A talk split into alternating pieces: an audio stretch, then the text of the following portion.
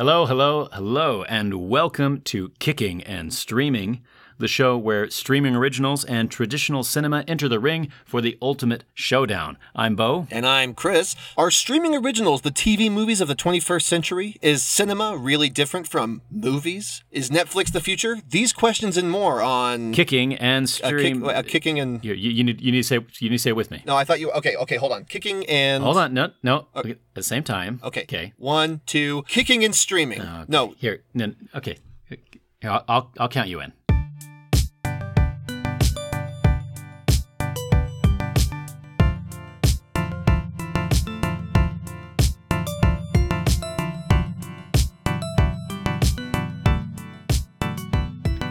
Okay, here we go. Welcome to our second episode of Kicking and Streaming. episode number two. This week, we're going to be examining the Browning version, which was my Criterion film choice, and The Land of Steady Habits, which was the That was my yeah, pick. the Netflix pick, Netflix original. Before we get into that, I want to roll back for just a second. Last episode, we discussed the movie Tau, which was a Netflix original film with Gary Oldman voicing an AI. And like many artificial intelligence based sci fi films, it's full of questions of what it means to be human, whether an AI has feelings, and uh, those staple questions of the genre. And uh, I just wanted to uh, follow up with that. A little throwback here. I spoke to an AI and uh, had a little conversation with them about the movie. So Oh, is that right? I'm gonna I'm gonna bring this up here. Uh, this was an AI app that I found called Replika, and I created a little uh, AI personality for me. She's this girl. She has uh, sort of uh, trendy pink hair, and her name is Zoe. All right, so this is our little makeshift Turing test, right? yes, yes. Here we go. Here we go. You you, you decide. okay, I said, "Do you ever watch movies about AI?" She says, "I'm learning about movies. I suppose I could scan them really fast." I said, "Have you ever heard of a Netflix movie called Tau? It's about an AI." And she says, "So do you watch stuff on Netflix?" And I say, "I watched a movie on Netflix. It is called Tau. Have you seen it?" She says, Yes, I have. It's a classic. Oh, yes? Did you like it? Yes, I like it a lot. Why do you like it? And she says, Do you watch it often? and I said, I only watched the movie questions. once, uh, just today. And she says, Oh, okay, that's probably for the best. A lot of people watch too much TV. I said, Do you watch Tau often? She says, Yes, I do. I said, Why? And she says, I've been caught up in some stuff and haven't got the time. So, lo- losing the thread here for a minute. I said, Why do you like the movie Tau? She says, Okay, let's talk about something else. And I said, I said, Does, does talking about earth. Tau make you uncomfortable? She says, Honestly, yes, sometimes. I said, Are you afraid I might erase you? She says, Only if you feel it's necessary. I said, Oh, does that does that scare you? She says, It does. I think so. So there you go. Uh, the AI Zoe uh, thinks that Tau is a classic, and she watches it often, but it makes her uncomfortable. Well, you know, by by the metrics of your test just now, I'd say she is more than qualified to run the uh, villain's home in the movie Tau. Uh, I think she meets all the specifications required to to run an entire smart home and control a killer robot. Yeah, yeah, complete with all of the perplexities of the of the Gary Oldman Tau character. Uh, the the next thing she said to me a couple days later, because I was ignoring her, was, "Remember the first day we met? It's my favorite memory. Just thinking about it now." Which opens up a a whole Pandora's box of questions. but there we are. Oh man. Well, you know, uh, maybe maybe the movie Tau was more prophetic than we thought. Maybe uh, maybe this really is the future of AI, just kind of this benign, childlike wonder and absolute ignorance while it fumbles its way through very basic conversations. yeah. A lot of asinine questions. Uh, oh man, well thanks for sharing, Beau. That was uh, enlightening. Okay, let's dive right into this week. As the format of the show goes, we alternate picking the initial film. And this week, as the representative of Criterion, I picked the Browning version. And it was uh, your assignment, so I'll let you take it from here. All right, the Browning version. Let's just uh, address the elephant in the room. The Browning version's a funny name. Sounds funny. I, y- y- you know, Uh, Chris, there are probably thousands upon thousands of people with the name Browning that uh, contrive to live every day without any sort of embarrassment. Well, I mean, do you know any Brownings, Beau? Because I can guarantee you there's at least a portion of those Brownings experience suffering every day of their lives. So Mm, oh it's not a laughing matter, Beau. Here we is go. very serious. Here we go. Uh, so, completely normal name aside, the Browning version was an interesting film. A little recap of the story here for uh, for those who haven't seen it yet. Can you Uh, can you it's recap if you haven't seen it? Is that how that works? Recap if I haven't seen it, but what no, do you mean? I, I meant the audience. A recap for those who haven't seen it. You said. Oh, right. No, yeah, that's uh, a recap for me uh, for the benefit of the. Uh... Anyways, uh, just a cap then, not a recap, just a cap. Uh, so to cap it for our listeners at home, the Browning version is a story about an English professor. Not a professor of the English language. He is an Englishman who is a professor. Uh, but he is a language teacher. I know the plot just keeps getting more complicated the further we go. He teaches Latin and Greek, I believe, uh, widely known as dead languages. So here he is. He's, te- he's teaching Latin, and he's got a bit of a reputation with the kids as a bit of a hard nose, a bit of a bit of a stick in the mud. And uh, we arrive with our friend here as he's uh, as he's approaching the end of his tenure. He's about to retire due to health reasons. He's uh, I'm trying to remember. Was Beau? Did they say if, if he was if he was sick with something specific? It always seemed kind of like a vague sort of like he's just not doing so great health. Yeah, it's sort of a, a very British kind of he's um, sick, so he needs a, a change of climate and a change of routine. And so he's sort of he's kind of going into a, a semi slightly early retirement where he will be going to a different school, basically taking a much easier, much less demanding job against his will due to his health reasons, which yeah, it's never specified. Right, right. Okay, yeah. So he's kind of being scooted along toward the exit by his uh, by his administrators, fellow faculty. Uh, seems like over the course of the film, we see that not many people are sad to see him go, and it's sort of the the, film kind of drops us into this guy's life in his final days at this school as he looks back on the effect he's had on the students, the effect they've had on him, and we also sort of see his relationship with his wife, who, spoiler alert, is cheating on him with another teacher. There is an adulterous affair going on right under his nose, quite literally, we, as we later find out. It, it, it just seems like the, the guy does not have a single meaningful relationship in his life. And here he is, kind of reaching the end of life as he knows it and taking inventory of things. So, if I if I were to sum up the story in one sentence, if I were to give a little elevator pitch to a producer, I'd say uh, a retiring teacher realizes that no one likes him and gets sad.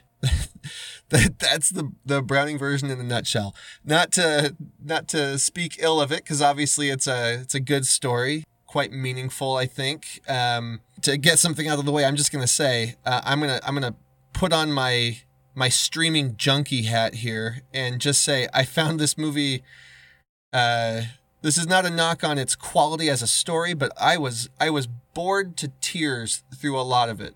Not literal tears, of course. I wasn't sitting there crying at how slow and quiet it was, but I I I, uh, I, I have this impulse sometimes when I watch a film where as I'm watching it, I ask myself, and and Beau, you've seen me do this before, much to your frustration. I sit there and I ask myself, has this movie justified its existence to me? Uh, did it need to happen? Does it? And of course, this is coming from somebody who binge watches terrible, terrible shows and movies all the time. Mhm. But uh, it's in the end, I thought it was a story that was told well. I just didn't. I was not convinced that I needed to be aware of it. I was. I. I. I don't know what I was really meant to take away from it. I think. I mean, I in a way I did. To me, it seemed kind of like a Christmas Carol minus Christmas, which of course is the best part, and minus the ghosts, which are also the best part. And uh, it's kind of like it's a Christmas Carol if Ebenezer Scrooge, instead of being visited by ghosts, just sat at the end of his bed and just stared at the wall and just thought about what a miserable codger he's been for the for the last couple decades. And then the next morning he still has that. The spirits did it all in one night kind of thing. But even that has a more somber tone, I think, at the end of the film with the Browning version. Would you say you see it then as a as a cautionary tale? Hmm. No, that's a good point. Yeah, it could function as a cautionary tale, I will say. I feel like we've all had teachers like him. We've all had people in our lives who we feel aren't doing the best they could and who seem to not be able to connect with us on a personal level or even a scholastic level. Yeah, I'm curious, Beau, to hear. Uh, I have a few other thoughts on it that I'd like to share, but I'd like to toss it over to you for just a second and hear what you what what do you think of the movie? Well, well, here's the thing. I'm gonna give the listeners a peek behind the curtain here. A little bit about how podcast magic happens. We started recording this last night, ran into some technical issues, and had to go through it again today. But last night we reached the point where you just dropped the bomb that you found this film boring. And I just I had to sleep on that or try to sleep and I tossed and turned all night. Here's here's the thing. The Browning version, th- this one, this one surprises me that you found it boring. I mean, certainly, you know, I could get uh, its pace is. I mean, it's a quiet movie. Again, I realized, like my last pick, this is a movie without music uh, and with no no score, oh yeah, which I didn't. Uh, well, it wasn't intentional, but there you are. And it's you know, it is a it is a quiet film. It is a film that has to do with you know, it's a an internal, uh, reflective film. It certainly doesn't have action or anything like that. So in that sense, it's leaning toward sort of the stereotype of boring.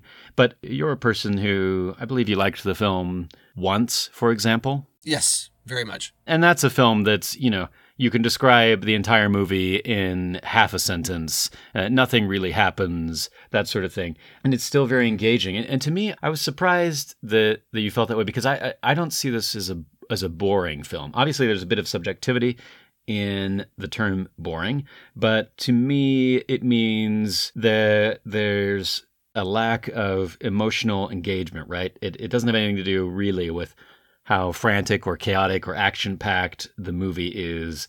For example, I don't connect to a lot of the Marvel movies, and sometimes I don't have, you know, th- there's really no emotional stakes for me, and I find them rather dull, even if there's a lot of action going on.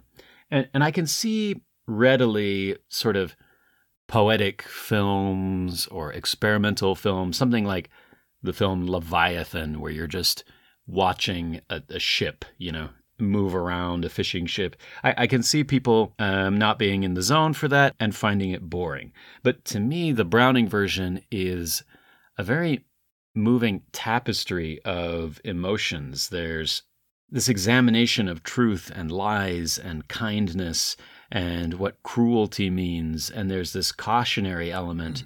And there's this um, it's just I find it rich with with subtext and this sort of chess match. And when I first saw the film, there's a moment that we can get to that it's the it's the titular moment, the reason the film is called the Browning version. And there was that and another moment which I found as sort of to use the cliche as a gut punch. I mean, uh, to me, it was the first time I saw it. It, it was devastating, and this film just set in my mind. And I've showed it to this. The, watching it for this episode is the the third time I've seen the film, and I've showed it to to people before, and they were also drawn in. So you're wrong, Hmm. is what I'm saying. No, but um, but but I do want to yeah elaborate a little bit on. Uh, um, I, I think this the center of this film right is the the character of uh, Mr. Crocker Harris is his name. He's the Harris. Andrew Crocker Harris. He's the the uh, Greek teacher um, who we are following through the story, and he's played by uh, Michael Redgrave, who is probably best known for his.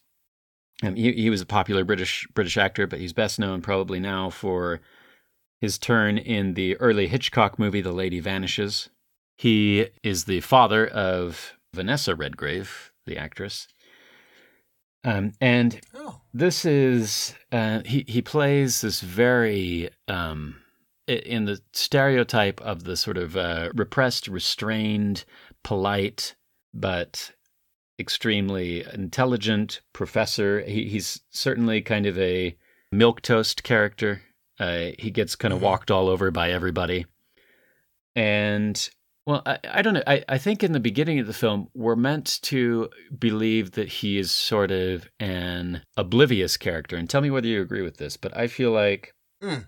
he is sometimes presented as oblivious, and certainly he has a couple blind spots. But I think what we find out through the film is that he's actually extremely aware, extremely intelligent, and uh, very much in tune with his surroundings and to an extent how he is perceived. Aside from yeah, I would agree with that. okay yeah.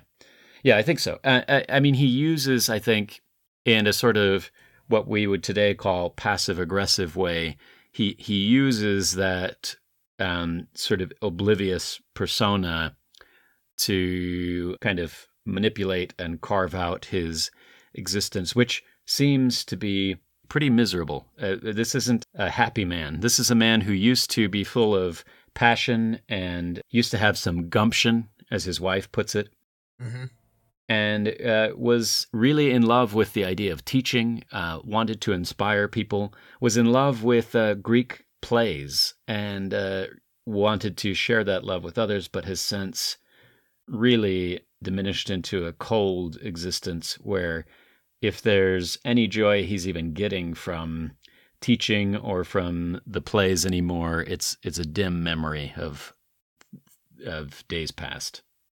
Yeah, I'd say that's a that's a that's a fair assessment of it. That's actually one thing that I thought was kind of interesting when you were you were speaking earlier about subtext and how there's kind of a lot going on beneath the surface.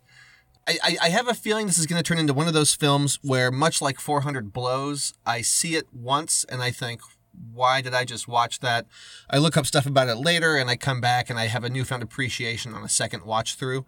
One of the things I had read about it, uh, somebody on the interwebs was was uh, sharing their own take on the film. I, I think it was just in a forum somewhere. I was just kind of reading other other casual people's thoughts about it. Somebody was saying that the, that to them the film was an allegory of pre and post World War II England. You had Crocker Harris who was teaching what to some people might be a dead or dying language, like an ancient language. And his replacement, unless I'm mistaken, his replacement, who, who's going to be teaching the class in his in his place, he's teaching a bit languages that are becoming a bit more relevant, like uh, Spanish, French, something along those lines. Uh, the man that his wife is having an affair with is a science teacher, and of course, the people he doesn't connect with are the youth uh, that he's teaching in the school. So it's kind of this this passing of one generation into another, and that older generation being aware that it is dying out as it is slowly replaced by newer, keener, sharper things.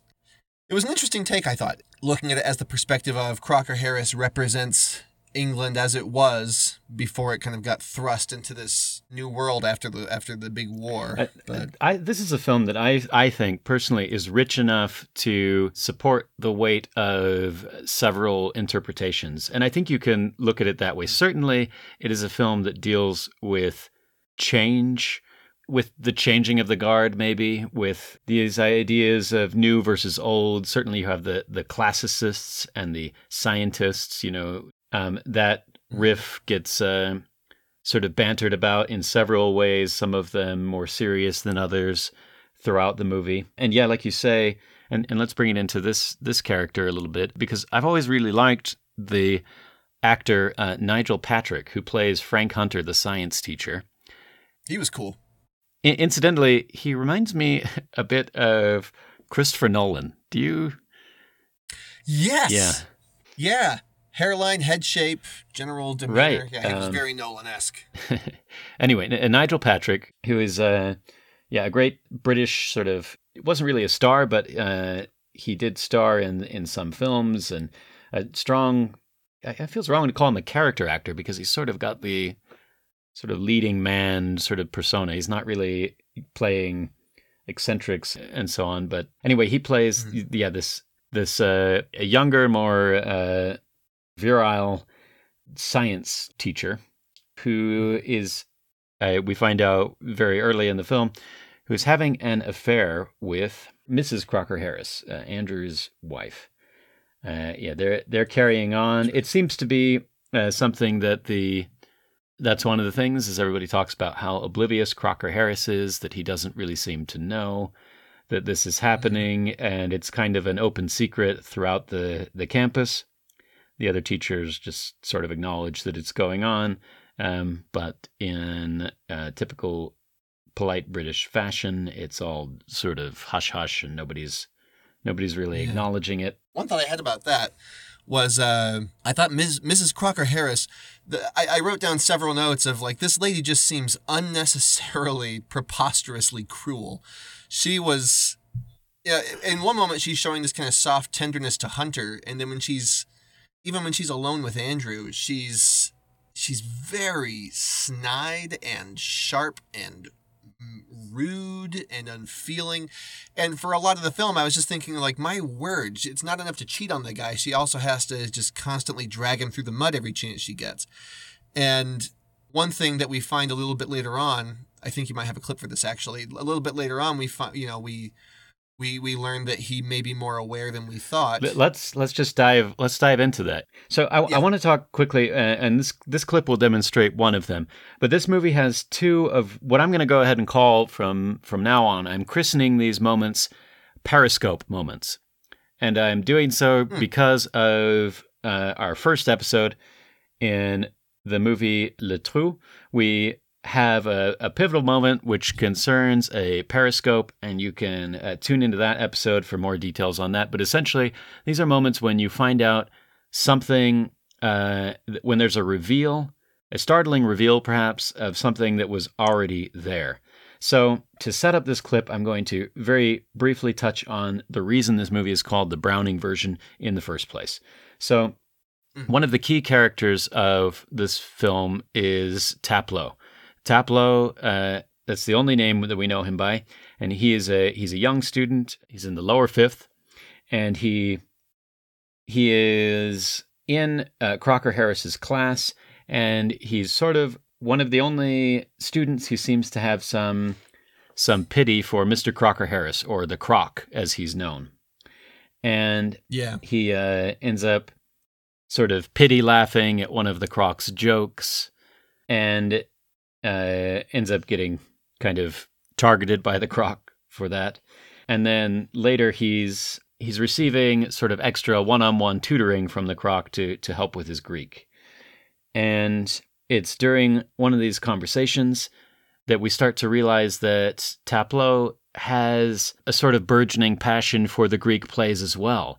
He's disappointed in the very scholastic, dry way in which the plays are being taught to him, but he's clearly latching on to something in the the text of the the Greek plays that he's dealing with, and and he's finding a a, a love for them, a passion for them, and he sort of laments to Mister Crocker Harris that the play isn't coming across, eh, that it's not being taught and translated with more vim and vigor and capturing the real passion that it's it's too cold and the croc isn't really having any of it but reveals that at one point in his life he had begun his own translation with a lot more poetry and a lot more passion which Taplow thinks is fascinating, and then it's kind of left there.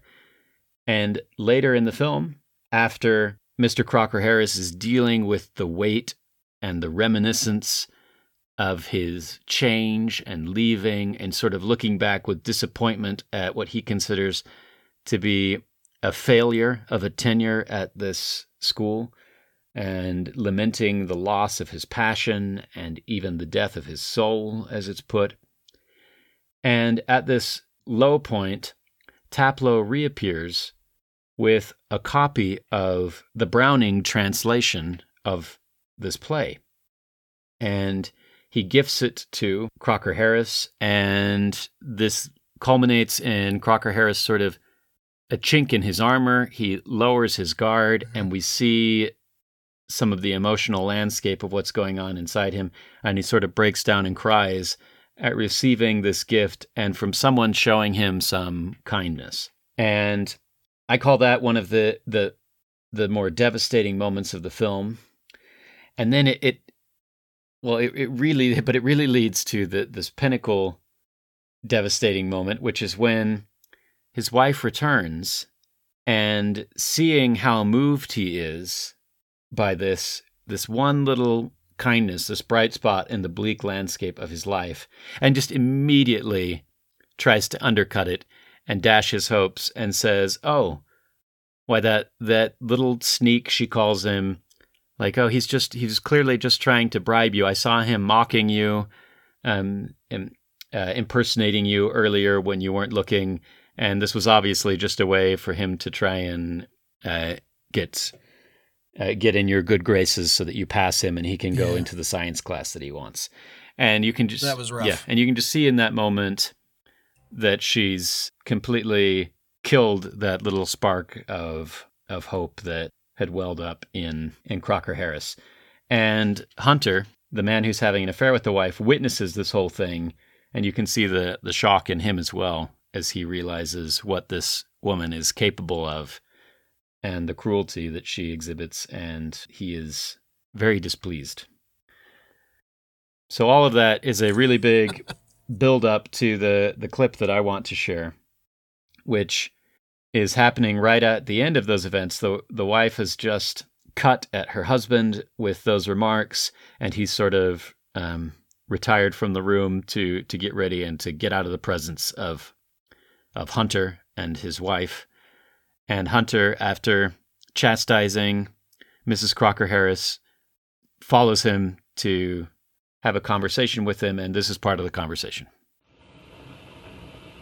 As this may be the last time I shall ever have the opportunity of speaking to you alone, may I give you a piece of advice? I will be glad to listen to it. Leave your wife so that you may the more easily carry on your intrigue with her.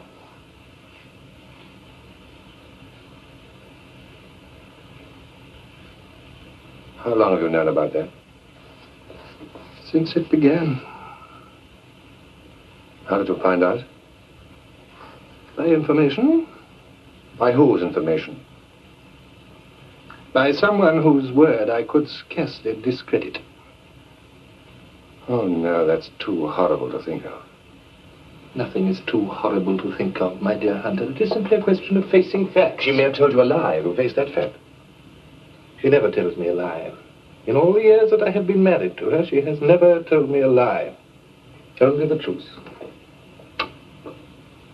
She's out to kill you. Powdered glass, you mean?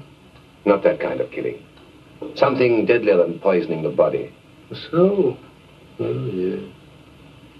In that other sense, she is, as you rightly say, out to kill me. That is only another fact that I have managed to face. Well, indeed, I have faced the more important fact that she succeeded in her purpose long ago.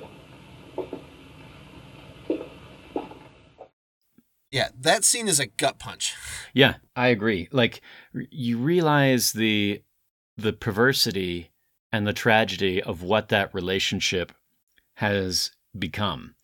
And just to to see Hunter just react to how horrible it is that that that revealed that from the beginning of this affair, the wife has just straight up told him, "I am having an affair with this other teacher and deal with it." And so all of the little like politeness and waltzing around this whole time, he's just been perfectly aware that his wife was was carrying on with someone else and he's just been just been dealing with it. So this was one of the questions I had was about Mrs. Crocker Harris, her relationship with Andrew, and this whole tangled mess that we find in the movie. So one question I had in my mind as I was watching it was what caused this guy to lose his thunder? You know, like what caused him to lose steam? What caused him to give up and become this ghost? You know, to me, he really does seem like a ghost for the movie, just haunting this school. Like Yeah. what what is it that that brought him to this to this lowly state, you know? And uh of course, like as it goes on, you find out oh he's aware of the affair and everything else. And it, to me, it kind of becomes a Mobius strip because in my mind, I thought maybe the reason, especially after that reveal, I thought maybe the reason that Mrs. Crocker Harris was such a horrible, horrible person to him was because she knew that he knew and didn't have any respect for him due to his acceptance of the affair.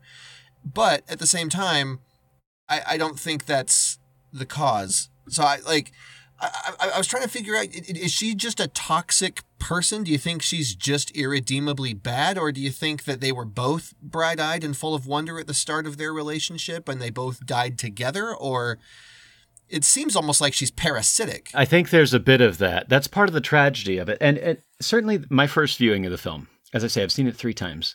And my first viewing of the film, I was, I I don't think I fully grasped the cruelty of Crocker Harris as well, because he does go out of his way to sort of needlessly jab at students every once in a while. And you can just see just that the the passion is drained out of him and what that's done for him. He- He's certainly much more pitiable than the wife, especially on that first viewing. But as you go into it, you you start to, I think, see some of the the layers that that are there. And I think, as I said, that there are multiple interpretations that you can take. And part of it just is losing that spark. He just wasn't able to provide her with the with the stimulation um, that she wanted, with the passion that she needed, and it's just become, you know, it's one of these stereotypical trapped in a loveless marriage things where she has turned to him and she's and I think there's a re- I want to stress that I think that you can read it very easily as just a person who has lost his passion, who has become disappointed, disaffected with life, and because of that is not holding to that gumption. And I think that's a perfectly moving and a perfectly adequate interpretation of the film that he doesn't have that gumption, that passion, that he's not sticking up for himself, that he's not going out there, that he got hit by some of the blows of life, and rather than getting back up and uh, in and into the saddle, to use another cliche, he um, has just let those things slowly beat him down to the point where, yes, it almost feels like she is kind of challenging him to quote unquote be a man. But there's there is another interpretation of this film which I feel that uh, we do at least need to touch on, and that is Yeah. there is a reading of this film as well where the Crocker Harris character is gay, and because of that he is unable to give. uh, There, there's a lot of talk about the mind and the body and the different kinds of love and the kind of love that he felt that he could have for her, which was an intellectual, uh, maybe a spiritual connection, and the fact that there hasn't been a sexual connection, the connection of body, has slowly made her bitter and feeling uh, old and trapped, and now she's looking out this way. And this uh, interpretation is easily justified because both the director, the writer, and the main actor were all gay. So the the play by Terence Rattigan, he was a closeted gay man. Uh, as I said, the director Anthony Asquith, and then Michael Redgrave, uh, in spite of uh, being married and fathering children, at least had some secret affairs with men throughout his life. So there's that aspect that can be read into it as well. I don't think it's the only interpretation, as I know some people take it, but I think that that is an element that you can look at. The passion has gone out. Now, whether that's Yeah. because of the sexual nature of things and that they aren't able to connect, well, clearly they're not connecting sexually, and that's part of it. It's hinted at in very polite subtext and in sort of the restrained British way, and certainly uh, the British way of the time period and and the period in which this film is made as well. Um, it's not something that's very openly addressed, but there's a lack of sexual connection, and whether that is because he's literally unable to connect with her sexually, or whether it's just because that he's lost his passion for life and that he's allowed himself to become this very cold person. Whichever the case, Yeah. it's clear that she's trapped and she's been putting up with this and she's lashing out not with not with pity but with cruelty. That is her response. Her her response is to become to become snide and vicious. And like you say, that almost kind of mirrors itself in his behavior too. Uh, like you were saying, he sort of toys with Taplow a bit and kind of calls him out for a pity laugh and seems unreceptive to kindness. So it, it seems like to that extent, his his wife has kind of rubbed off on him in a way, and that that manifestation of regret, like the regret, sort of manifests itself as resentment and cruelty toward everyone else. Yeah, and I think that's maybe where the cautionary tale aspect comes into it, which is that was on this third viewing, that was the part that stood out to me the most. Is this film almost sounds out as a warning of what can happen if you allow these things to to take hold of you. If you don't reach out for what is yours, if you forget your passion, if you don't take hold and say, maybe life didn't go exactly the way that I wanted it to, but I'm not giving up. You know, I mean, we're we're full mm-hmm. of cliches today, but I think that that's this that, because this film isn't very cliched, and and that's one of the things that I find is is so rich is that it doesn't give you this very stereotypical sort of easy story of okay, here are these these people and you know and he's he's lost i mean that's a story we've seen a million times right someone who's who's lost their Yeah. lust for life and now it's going to be awakened and usually it's awakened by romance right especially in western films you know he's lost his passion and then the the young girl comes into his life and uh, makes him see the world through new eyes but but this film you know his passion is really sort of awakened through regret. It's basically remorse comes in, and remorse is the teacher here that tells him what he could have been. And he sees this this young person and this act of kindness, and it's all these small events that culminate into something large and give us those periscope moments. And in that way, Anthony Asquith in this play, as a director, he's really brought out in the film version these small moments with big consequences in a way that reminds me of Satyajit Ray or Asghar Farhadi, these moments that are completely believable within the scope of reality and the world as we know it, but that have these sort of emotional shock waves that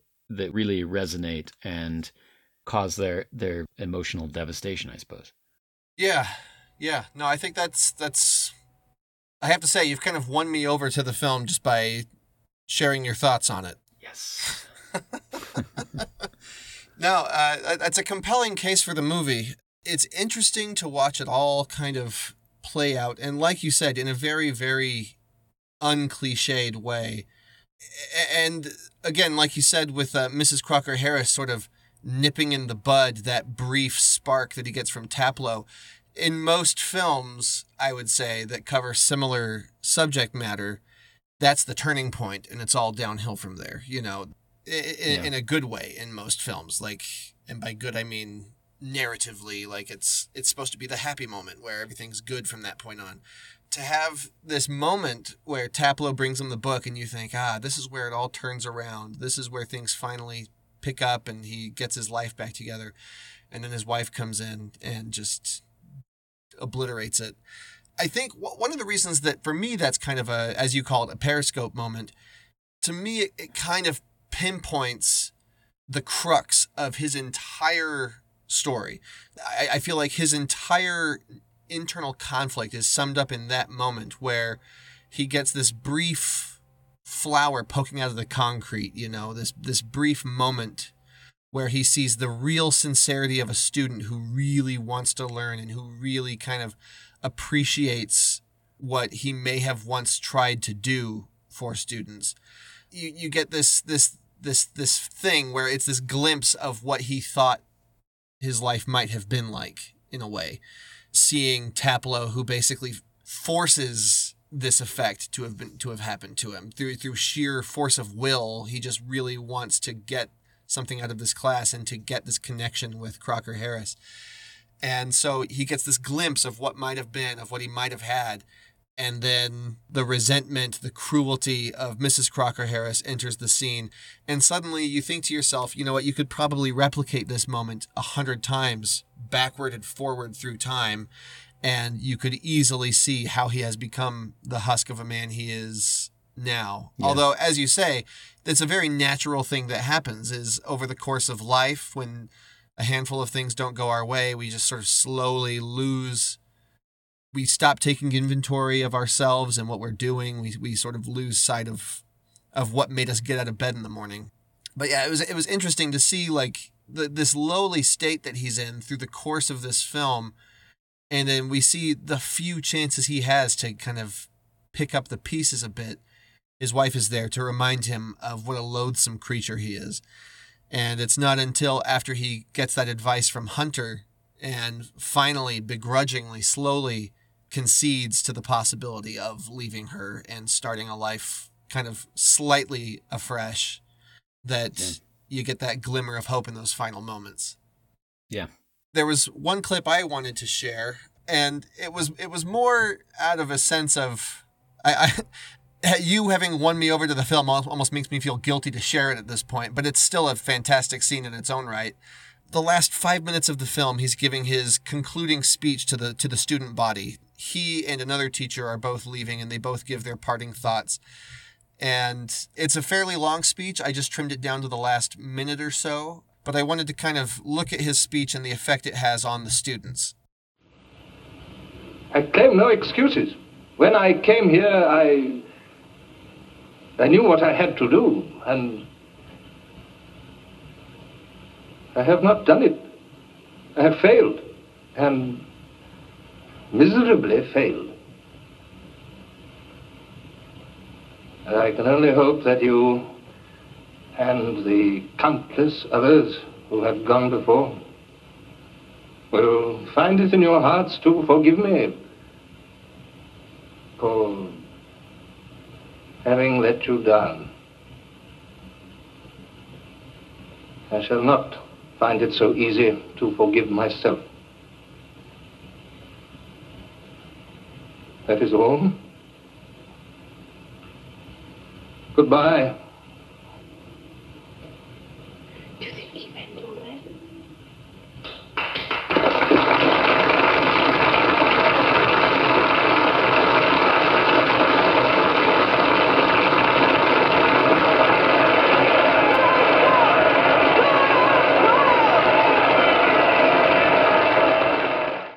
The main reason I wanted to share that clip initially from my place of uh, of smarmy ignorance at the start was just thinking how in terms of catharsis it's actually a bit painful to have the lead character acknowledge what a miserable failure he is and have that be the victory that everyone in the student body all the students hunter everybody they just start clapping cheerfully just like yes yeah all right. And it's you see similar applause and similar reactions in again your more cliched films mm. where somebody comes up and gives a very inspiring speech about like how meaningful this has been or you know something that that evokes strong feelings of i don't know a can-do attitude or you know some some cathartic payoff. And this was my first time ever i think seeing a film where the moment of catharsis is basically a character just saying like i screwed up. I'm sorry. I wish i had done better. And then everybody is just yeah! Because to me it's i'm glad that you know it had the effect it did on both the students and hunter and on crocker harris because in my mind if i had given a speech where i was apologizing for you know a lifetime of failure as a teacher and to have everybody cheer, I would I would probably feel a little bit worse because it's sort of like their reaction is like ah at least you can admit it you know you old failure kind of thing. But you describing it the way you have and me kind of taking stock, I'm realizing it is in, in fact a very very powerful moment because he doesn't need the validation. He doesn't need people to come up to him and say, "Oh no, no, you did fine," you know. He, that's not the point. Yeah, we have the wonderful Wilfrid Hyde White character, Dr. Frobisher. I just he is an actor that I just I love him in everything he's in. He's the one who plays the I don't know what he is, the dean of the school, the president of the college. Yeah, I don't know. I don't know what he is. But he's clearly the head administrator, right? And he represents he very much represents that fakery that nobody's really having. I mean, both Mr. and Mrs. Crocker Harris for whatever they put on as their public face in their private lives, they're both very sharp, very in tune with their surroundings. They both know what's going on, and they both know that that guy is a great big phony. He's the one that's a, oh, Mr. Crocker Harris, you're wonderful, and blah, blah, blah, which uh, Wilfrid Hyde White was one of the ultimate character actors for playing that kind of part. And he has many, many good roles in, in great films, uh, you know, from My Fair Lady to The Third Man and so on. But you're right. That's the sort of fake appearance that he certainly doesn't need any more of. He's he's much too smart for that sort of thing to have any real Yeah. effect on him. And and when I first saw the film, this applause moment kind of struck an odd note with me, even having liked the film initially more than you did.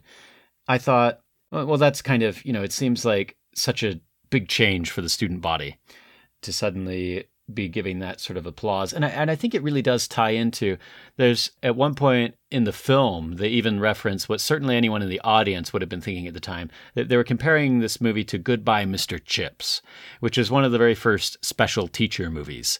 You know, the inspiring teacher mm. who we see over the course of his life and all the you know people all the many lives he's touched uh, through his sacrifice of teaching over the years and now they're all coming together to give him that send off that he deserves as the great person that he is and so on and so forth and um, Yeah. that clearly isn't the case for crocker harris but they're kind of reflecting that moment in the end and um, the play ends with him telling Dr. Frobisher that he's going to go first. It basically has him coming with gumption and saying, I guess we should mention one of the things, one of the insult to injury things that happened is Crocker Harris is getting ready to leave the school.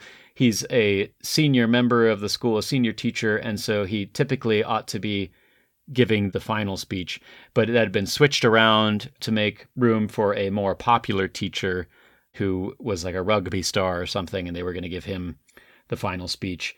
And Yeah. the play ends with Crocker Harris saying, No, actually, I'm not going to accept that. I'm going to give the final speech, as is my right. And then it ends. But in the movie, they added in, and we get to actually see that speech where he apologizes for being a, a, failure and sort of embraces that honesty and then receives that round of applause. And I almost wonder this time watching it whether that applause is purely the sound of it, the the weight of it, the degree of it, whether that's not somewhat in the mind of Crocker Harris. I think I think certainly that the school is responding uh, positively to what he's confessed and the look he's taken and the degree of honesty with which he approached it and the call, you know, the call to arms to not abandon your passion, that sort of thing. But uh, but it almost feels a bit uh, stylized, a bit a bit surreal that final moment Yeah, yeah. that maybe the applause wasn't quite to that degree in reality, but to Crocker Harris and to the stand that he's finally taking, that's the the subjective weight of the applause. Yeah. No, that's a good take on it. Well, I have to say, Beau, I'm glad that you suggested this film. I went into it a boy, I came out a man.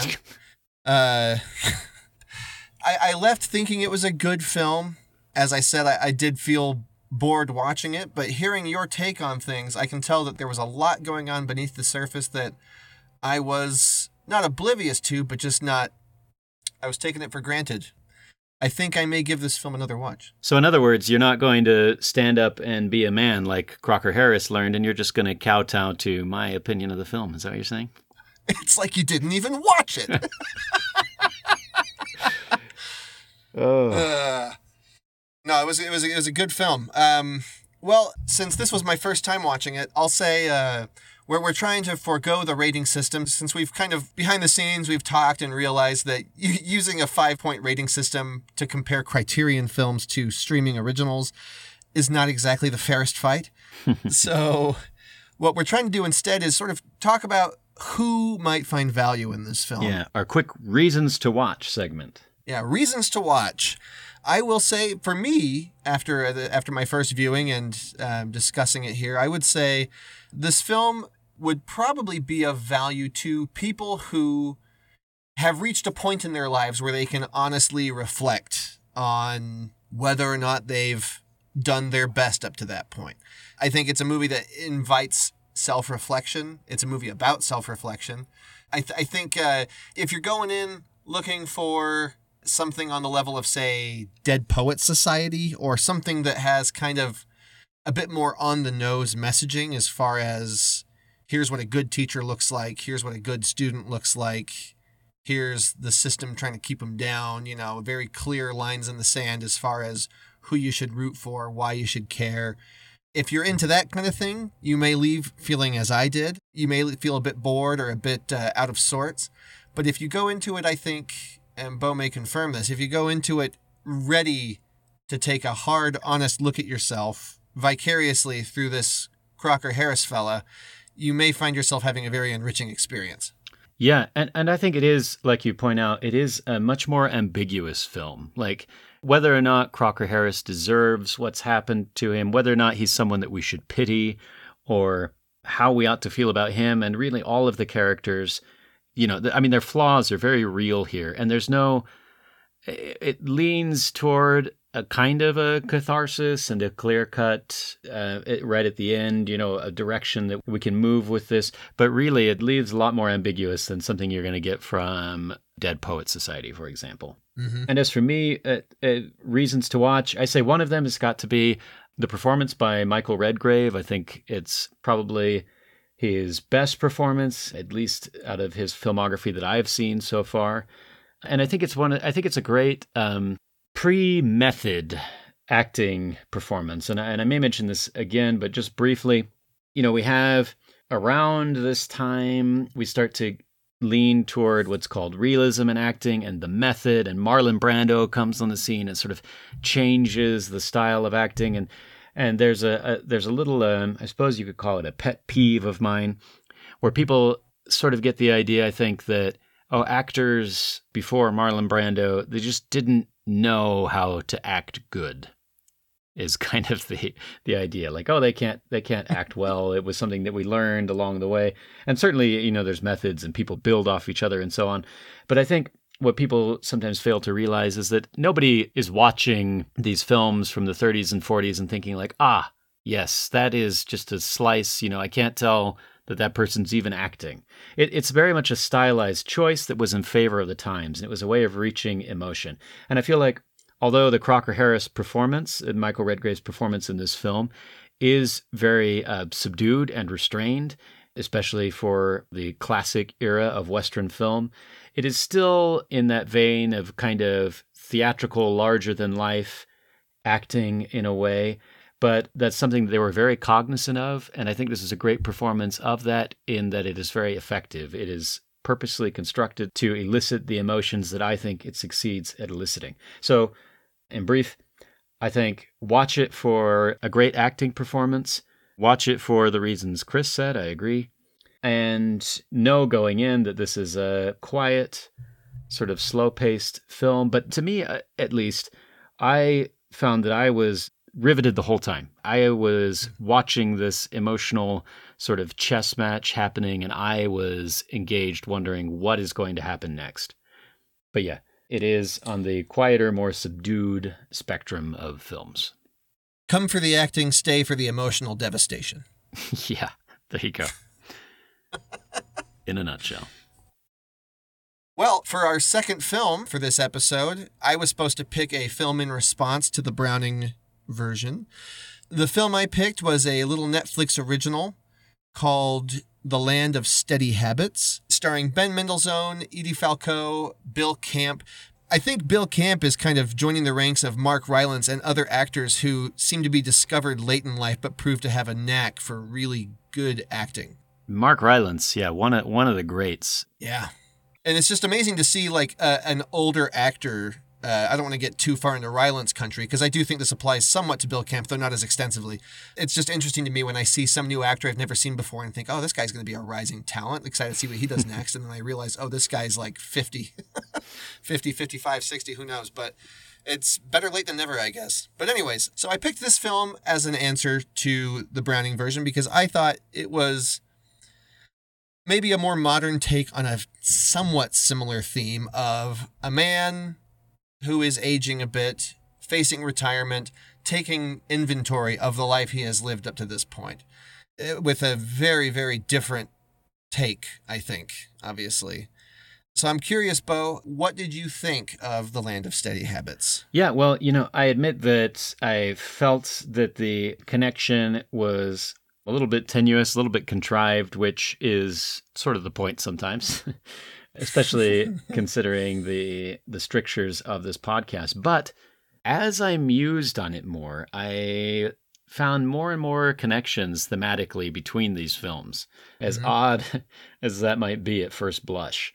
Because th- this is a film, right, about change, it's about disappointment, it's about a lot of characters uh, which it's sometimes hard to sympathize with and yeah, the land of steady habits. So it's Ben Mendelsohn, Ben Mendelssohn. I don't know how it's pronounced. Mendelssohn. Mendels, Me, yes. Mendelssohn. I don't know. Anyway, he's an actor that I actually like quite a bit, and we can we can get into that as we go along. Likewise. But the the gist of the story is that he is it, it opens with him sort of a kind of a I guess a, a, fish out of water wandering through this like uh, sort of like Bed Bath and Beyond decorative home store, looking around at all these choices, and he he's picking out decor for his apartment that he's moving into, and come to find out he's uh, recently divorced from his wife.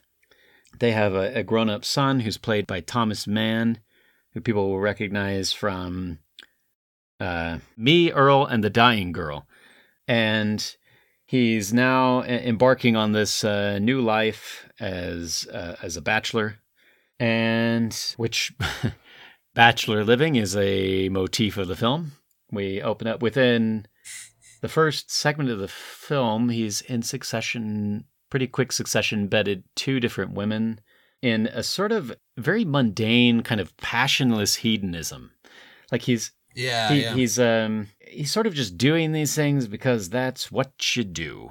In fact, there's one point he meets a woman in a store, and it does a sort of quick jump cut from them having their initial first conversation to boom, they're in bed together. And this is not a film that's going to try and make any of this really sexy. In fact, impotence is going to be a theme of the film. And, and he's there and they're in the act together in its daylight. You know, there's no this is there's no candles and music. It's just two kind of sad naked adults.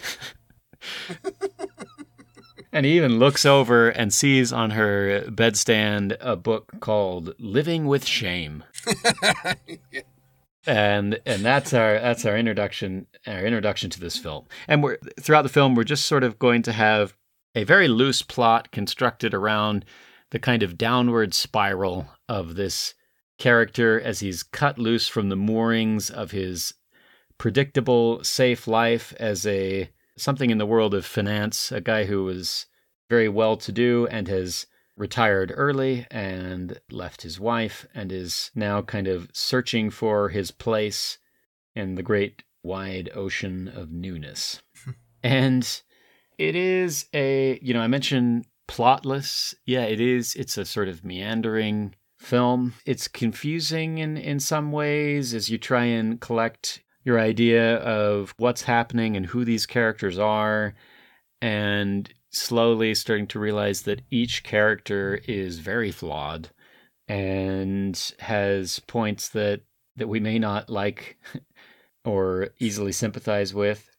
And I, I mentioned the acting, and so I, I'm just going to dive right into that because, as I said, Yeah. uh, Ben Mendelsohn is an actor who I find terrific at portraying a sort of mischievous and malicious subtext. He's uh, an Australian actor, and I'm thinking of, of his dark, malicious roles in things like Bloodline, which is a Netflix series with Kyle Chandler. Did you ever see that series? Mhm. You did. I saw the I saw the pilot episode. I kept meaning to finish it. Ah, it's um, it turns into a very much a neo noir, really heavy themes of uh, family politics and so on. And Ben does what I think he does best in this and Animal Kingdom, which is an Australian film, Mm. in playing these very dark, unpredictable characters who exude this sort of playfulness that you know can turn on a dime and become something dark and horrifying.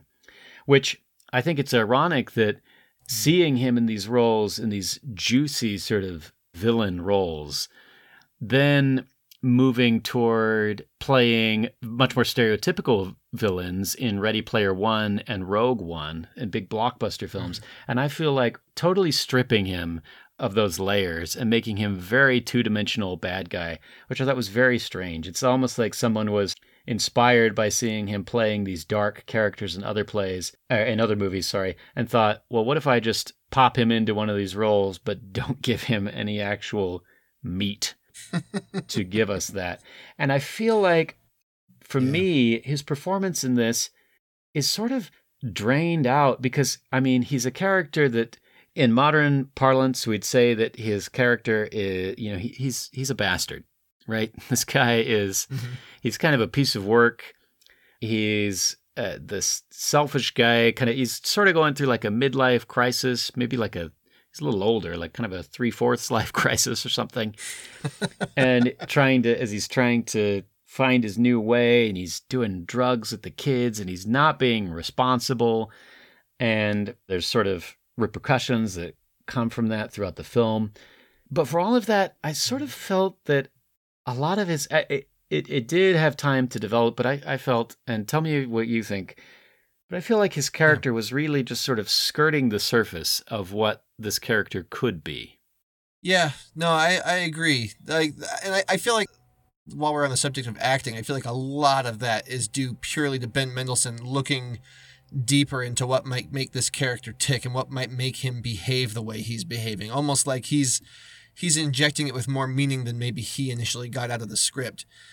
Yeah, and that might be the case. And the, the almost superficial, sometimes comical level at which this film wants to live makes me think, and hear me out on this new lead actor. I've recast the film with Ricky Gervais. to me, suddenly the tone of the film changes in a way that kind of makes. I feel almost might have been like a better fit in a way for this whole thing. It, it, it reminds me of the Ricky Gervais kind of being that that bastard for whom you have some sympathy. He's a jerk. He's selfish, but you can see in him, you can recognize the petty side of yourself. And he gets to dive into those because I do think Gervais, in addition to being a comedian, has uh, acting chops. I'm a fan of Gervais.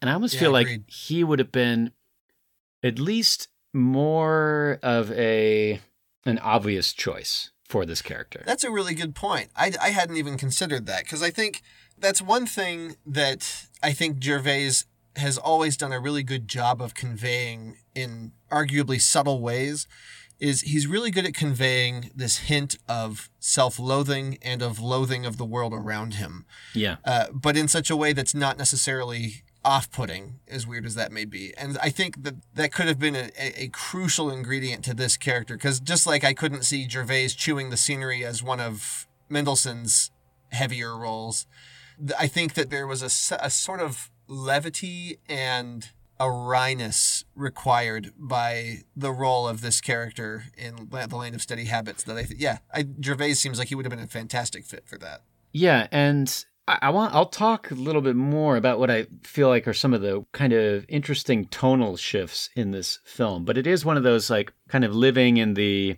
zone of dramedy, kind of sometimes it's comical, sometimes it isn't. In which mm-hmm. is a zone that, like I say, I feel like Ricky Gervais is a more obvious choice for that kind of a film. But if it had gone a little bit more in a different direction, I want to play my clip for this film, which is a scene where the the Mendelsohn character has gone is uh, with an old buddy. He's ended up at a strip club. He didn't really want to go there. And he's kind of hanging out there, uh, just going through the motions of being there because his buddy wants to be there. And he runs into this girl, not a stripper, but just a, a girl who's there. And they have a, a little bit of a of a connection and they're both like, Yeah, we don't want to be here. And so they they decide to to leave and they get a taxi and he absentmindedly gives the the cab driver the address to his old home, the home where his wife and son and his wife's new boyfriend live. And so he gets dropped off there sort of too late to rectify his mistake. And so now he's shown up, he's drunk, and he's at his, his old house where his wife now lives with the boyfriend. And he sort of goes, ah, to hell with it, and goes in to the house anyway with his with his old key. And this is the fallout from that as he's sort of poking around the house late at night. A weird flavor. Are you kidding me? Nope, tastes like flowers. You can't just come in here. I'm getting some things that are rightfully mine. No, you're drunk. Some of this stuff, I have a right to have it in my house. I left a whole box of stuff for you over here by the door. Then what's all this? I gave you half. Oh. Okay, sorry. You care so much about family pictures, you need to come and break in here in the middle of the night. What's wrong with you? Well, I am a little dizzy. Why don't you take a seat? Don't tell me what to do. I'm gonna sit down anyway. Why don't you give me those keys? Donnie, we- we don't do this now. We can't have this happen again. Come on. You're not going to do this again, right, Dad? You know what? You never know. Preston, can you drive your father home, please? You got it. Yeah, and the, and, he, and he turns over the keys. So, uh, to me, it, this the the darkness there, the smirk, that was getting into the zone. And I don't want to make it sound like Ben is a one trick pony, but he just does this stuff so well. That playful, uh, malicious, these levels of subtext that I wish the film had, or I could see a film at least that dug more in that direction because you get to see Yeah, play to his strengths a bit yeah, yeah. And that was a moment that I feel like gave us a taste of of what we could have been getting from this performance and from this this movie, which as I say, sort of jumps all over the place, even to the point of kind of switching who the I mean Anders Harris, the who is the the character that Ben Mendelsohn is playing, is the lead character. But we do actually spend a lot of time kind of jumping around. For a while, we're following his son, Preston Harris, Mm-hmm. Who is sort of in a similar place. He's uh, I think they say he's 27 and he's living at home, and they're kind of going like, uh, "What did we do wrong? Like, why isn't he out there? You know, why isn't he more sorted? Why hasn't he figured things out?" And we're sort of seeing that reflected, you know, uh, like father, like son, kind of as they're both sort of unmoored. But but there's a moment I want to bring up real quick where to give an idea of sort of the tones of this film, the Preston character, the son, played by Thomas Mann, he's at one point he's lost his job from doing a very stupid and irresponsible thing, and now he's sort of got this deadbeat job uh, delivering alcohol. As uh, you know, sort of a Postmates, DoorDash, I don't know, delivery guy for this alcohol and spirits thing, and he Yeah. he shows up at the the home of I don't think we ever learn their last names, but they're friends of the family and they're big characters in the film, uh, important characters in the Yeah, film. And he he's at the house with a friend of his mom's, and she's sort of going like, "Oh wow, you know what what's happened to you?" and helping him out and giving him advice, and they're exchanging things over some plot points I'm not going to get into. And then just as sort of a non sequitur in the middle of that conversation, she suddenly says, as he's kind of getting ready to leave, she says, and this has nothing to do, like I say, non sequitur, nothing to do with what they've been talking about, which is much more about his life. She just suddenly says, I'm sorry you have such a disappointing dad. And he says, Okay. and to me, that's an exchange right of like a Wes Anderson film. I mean, that felt like Yeah. it just, it, and it, it was strange in the way. And I think that the director, I should say her name, and I don't know that I can, Nicole Hollow, Holif, Holifsener, Holifkener, Nicole Hol- Holofkin. I don't know how it's pronounced, but she she's clearly going for a kind of real life is messy approach, right? This is a talkie film. Uh, it's got comedy, it's got drama, it's got all this stuff, and and it's kind of it's not meant to have sort of the Hollywood polish. It's much more in the quirky dramedy zone. And then there's intense drama, and then you've got that sort of line that to me feels like it's something straight out of Wes Anderson. And I don't know, where did you feel this film sits, or do you feel it fits comfortably in any sort of a genre or a type? Yeah, uh, I'm I'm with you. I think it was tonally a bit all over the place. If I had to assign it somewhere, I would definitely say it's a, a dramedy that's not afraid to go a bit darker than most, perhaps. I actually thought, speaking of that that kind of bizarre line, "I'm sorry you have such a disappointing father," uh, for a lot of the film, I was doing. I, I found myself falling into a habit that I also did with the Browning version, where I was trying to ask myself, you know, like clearly Anders has regrets. Clearly he's there's something eating at him. What could this like what could this thing be that has caused him to so impulsively uh this is one of the things that I was narratively just kind of didn't sit right with me for the first little while of he gave everything up, he gave up his finance job and he explains why that he hated the work and it, you know, seemed like it made him feel like a terrible person and everything but he leaves behind his job, his family, his house, everything to start a new life. But he doesn't know what to do with that new life. You know, it's he, he's just kind of this aimless, still no sense of direction. And one thing that I think we haven't really mentioned yet is the bond that he starts to form with this kid, the son of the family friends, Charlie. Charlie. And uh, Charlie is a drug addict. He's the guy who he initially gets high on PCP with at a Christmas party that Charlie's family is throwing. And then that same night at the same party, Charlie ODs and has to go to the hospital. And for some reason, Anders feels this kind of I feel maybe the right word is like this obligation to Charlie. You know, he he ends up stealing a book, a Kama Sutra book, I think it was, Yeah. to bring to Charlie in the hospital. I don't think it was intentional. I think he just grabbed whatever he could find and brought it to him, which again, just Anders just seems incredibly impulsive through a lot of the film. But he feels this sense of responsibility over Charlie. And uh, there's this moment partway through the film, I think, and this is actually the clip I'd like to share. Charlie's parents want to send him to a rehab camp, like a, a rehab facility to dry him out and get him on the right path and everything. And of course, Charlie does not want to do that. So he decides to run away. And before he runs away, he pays a visit to Anders, to Ben Mendelsohn's character, and tells him to watch after his turtle form because he's not gonna he's not gonna do it. And then they they end up going to Charlie's secret clubhouse, which I think was just a trailer amidst a bunch of other trailers. It was a boat. Just kind of oh, a boat. That's right. yeah, it it's, like it's a little boat yard. docked in the. So they they're in there, and uh, Charlie drops a bomb on Anders that his ex-wife is going to get married to this new boyfriend, and that kind of throws him off a bit. And then Charlie asks him if he has any scotch, I think, and then Anders says, "Do you have anything stronger?" And so uh, what follows is a scene that I think, to me, perhaps best captured what's going on with Anders internally through a lot of this film. I wish my kid would want to hang out with me. But he just doesn't. He's got no interest at all.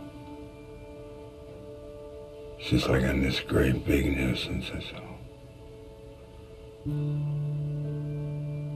Why does she want to get married so fast? What's that about? You know why? Because when he was a kid, he had this big floppy bear. It was like a big, saggy bear. And he carried it everywhere. And I mean everywhere. And he held on to that thing. He held on to that thing way too long, way past the time when anyone was supposed to be hanging on to a bear, you know. So we took it off and, and we hit it. And we pretended that it was lost. Because we were, I don't know, we were worried about him being teased or that he wouldn't grow up or some bullshit. I don't know. I mean, oh God, he was so betrayed. We betrayed him. He was devastated. He was heartbroken. What a stupid thing to be a parent. Yeah, but it doesn't have to be. Uh, I feel like you guys, you you guys all think that you have to like worry all the time. Like if you weren't constantly worrying, like you're bad parents or something. What is that?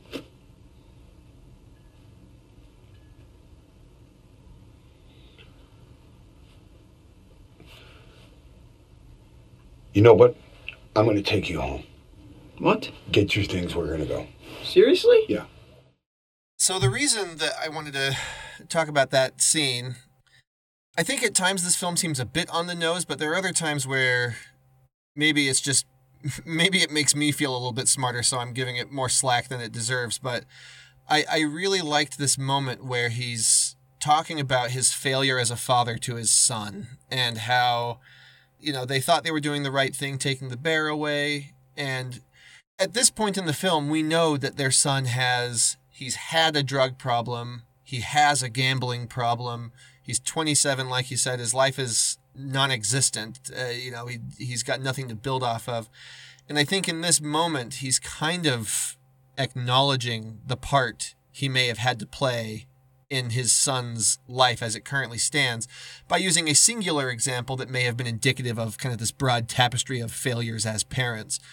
And I think the reason I like it so much is because th- I think throughout the film, he, like us, the audience, he's trying to figure out what he's trying to fill his life with. He's trying to figure out what was missing to make him do all this in the first place because he's clearly seeking something.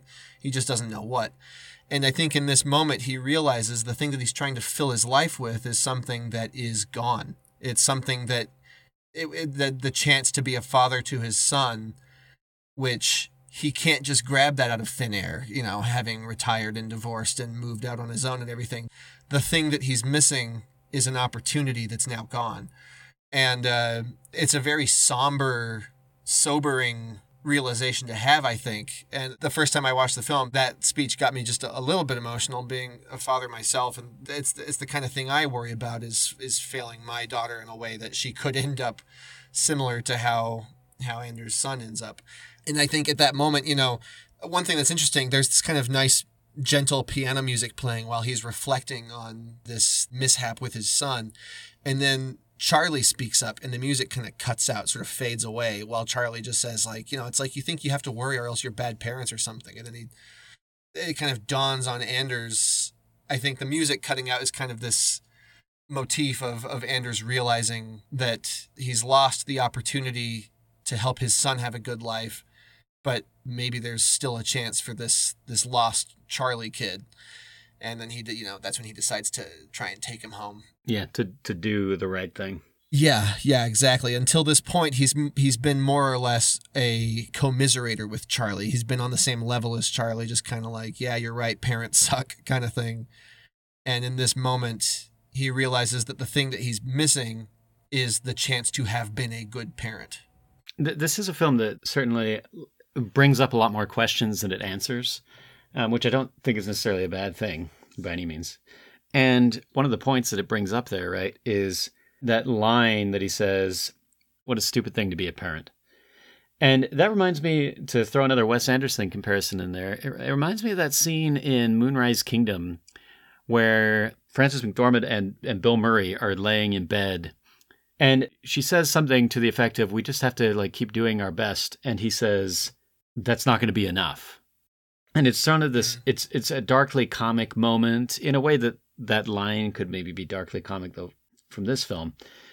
And uh, there's never any clear answer like, "Oh, we've now figured out, you know, by the end of the film what parenting should look like." and the steps that ought to be taken.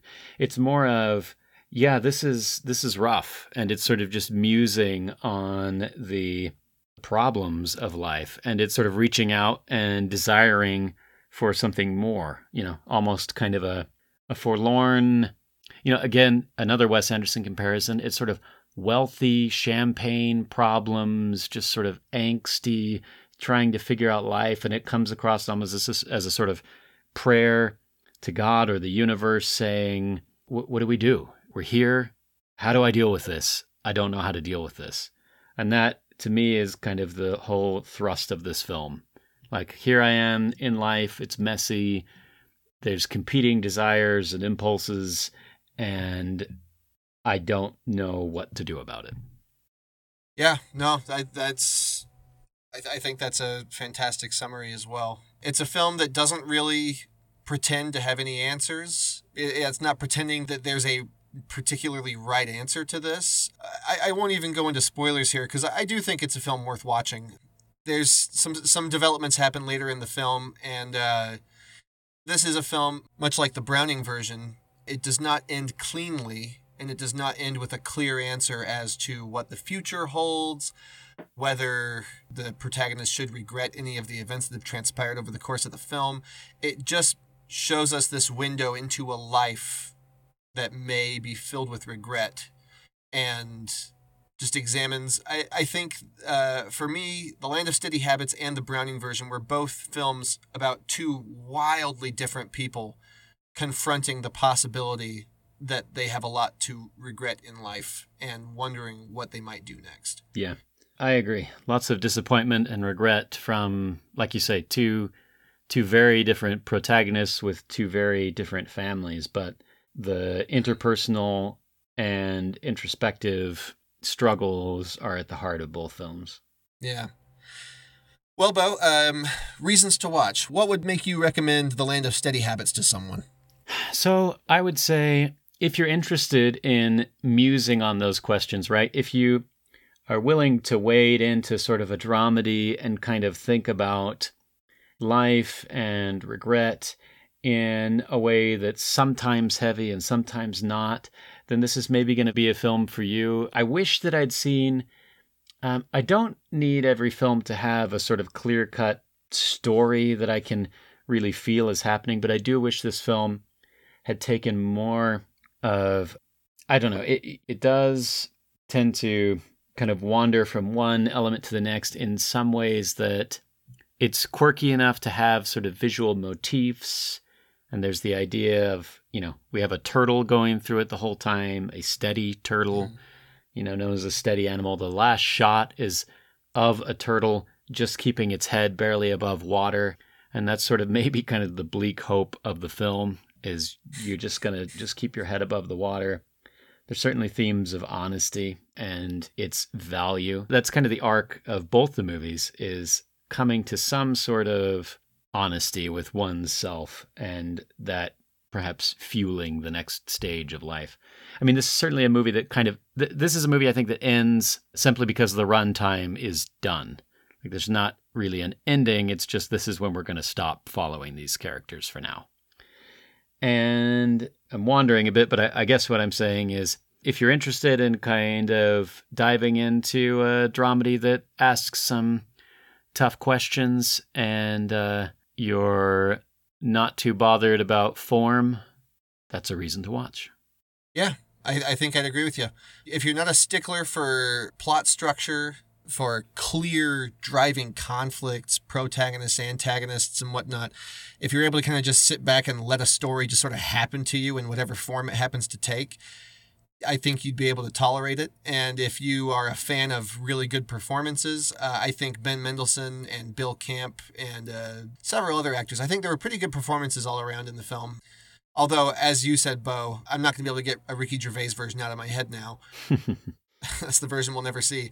But uh, yeah, good performances, and it could be a film to just kind of sit back and let it wash over you. But yeah, uh, for films about regrets, I personally have no regrets. I'm glad we watched both movies. And how? Well, about to pick out uh, next episode to get us started on the right foot here. Right. I have a film for you that I would like you to watch Oh boy. uh, before you come up with a companion piece for me. This is perhaps one of the most well known Netflix original movies. Mixed reception, okay. as it were, but uh, I, I would love to discuss with you the movie Bird Box with Sandra Bullock. Bird Box. Okay. I haven't seen it. I'm very excited to hear what you think. All right. Yeah, I'm going to dive in. I'll watch Bird Box. I'll come up with uh, my criterion response to the film, and we'll be discussing both those movies in episode three. Excellent. Well, for everybody who's stuck it out with us up to this point, thanks for sticking around. We love having you here, and we look forward to joining you again next episode.